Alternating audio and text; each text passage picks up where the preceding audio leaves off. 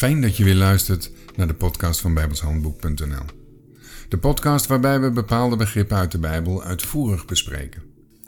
En in deze podcast gaan we verder met het begrip hoge priester naar de ordening van Melchizedek. Wie was die Melchizedek?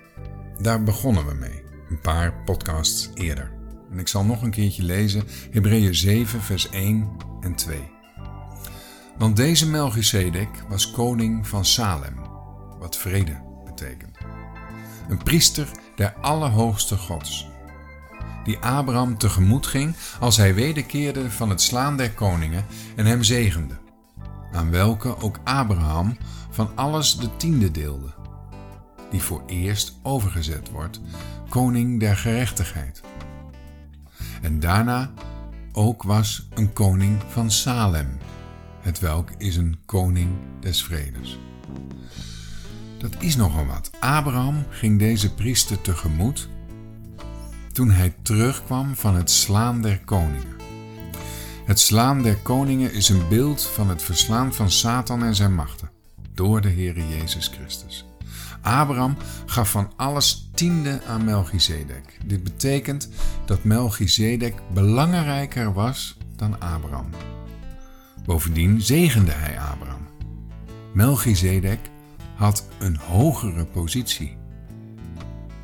En dat Melchizedek meerder is, staat in vers 7. Hebreeën 7, vers 7. Nu, zonder enig tegenspreken, hetgeen minder is, wordt gezegend van hetgeen meerder is. Wie is nu uiteindelijk die koning der gerechtigheid? En wie is nu uiteindelijk de koning des vredes? Het kan er maar één zijn, namelijk Christus. Dit zou dus moeten betekenen dat Melchizedek Christus is. Ja en nee. Want Christus werd pas de Christus na zijn opstanding. Melchizedek was eigenlijk een voorverschijning van Christus. Niettemin zijn zij toch dezelfde, want dat blijkt wel uit de volgende versen. Hebreeën 7, vers 3 en 4. Zonder vader, zonder moeder, zonder geslachtsrekening, nog beginsel der dagen, nog einde des levens hebbende, maar de Zoon van God gelijk geworden zijnde, blijft hij een priester in eeuwigheid. Aanmerk nu hoe groot deze geweest zij, aan de welke ook Abraham, de patriarch, tiende gegeven heeft uit de buit. Van wie kun je dat zeggen? Wie is zonder vader, zonder moeder, zonder geslachtsrekening, zonder begin der dagen en zonder einde der dagen? Wie leeft er in eeuwigheid tot eeuwigheid? Ja, dat is niemand anders dan God. Deze Melchizedek was dus God zelf.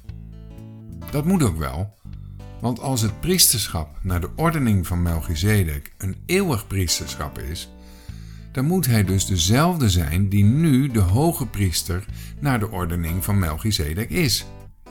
Het lijkt allemaal een beetje ingewikkeld, maar omdat God zich in het Oude Testament onder een andere naam openbaarde dan in het Nieuwe Testament, toch zul je wel begrijpen dat Jezus Christus dezelfde is als de God van het Oude Testament. Hij heet nu alleen anders, omdat hij nu mens en Messias is. Dat was hij in de dagen van het Oude Testament niet. Hij werd dat pas na zijn opstanding. Messias is het Hebreeuwse woord voor Christus en betekent gezalde. Zie je nu het grote verschil tussen het priesterschap van Aaron en het priesterschap naar de ordening van Melchizedek? Melchizedek bracht brood en wijn voort. Dat is een beeld van het nieuwe leven. En dat is precies wat onze hoge priester nu doet. Hij brengt nieuw leven voort. Geen beeld daarvan, maar echt nieuw leven. Nieuw leven door het zaad der wedergeboorte, namelijk het woord van God. We hebben ons leven te danken aan deze hoge priester, deze hoge priester naar de ordening van Melchizedek. Geen vergankelijk leven, maar een eeuwig leven.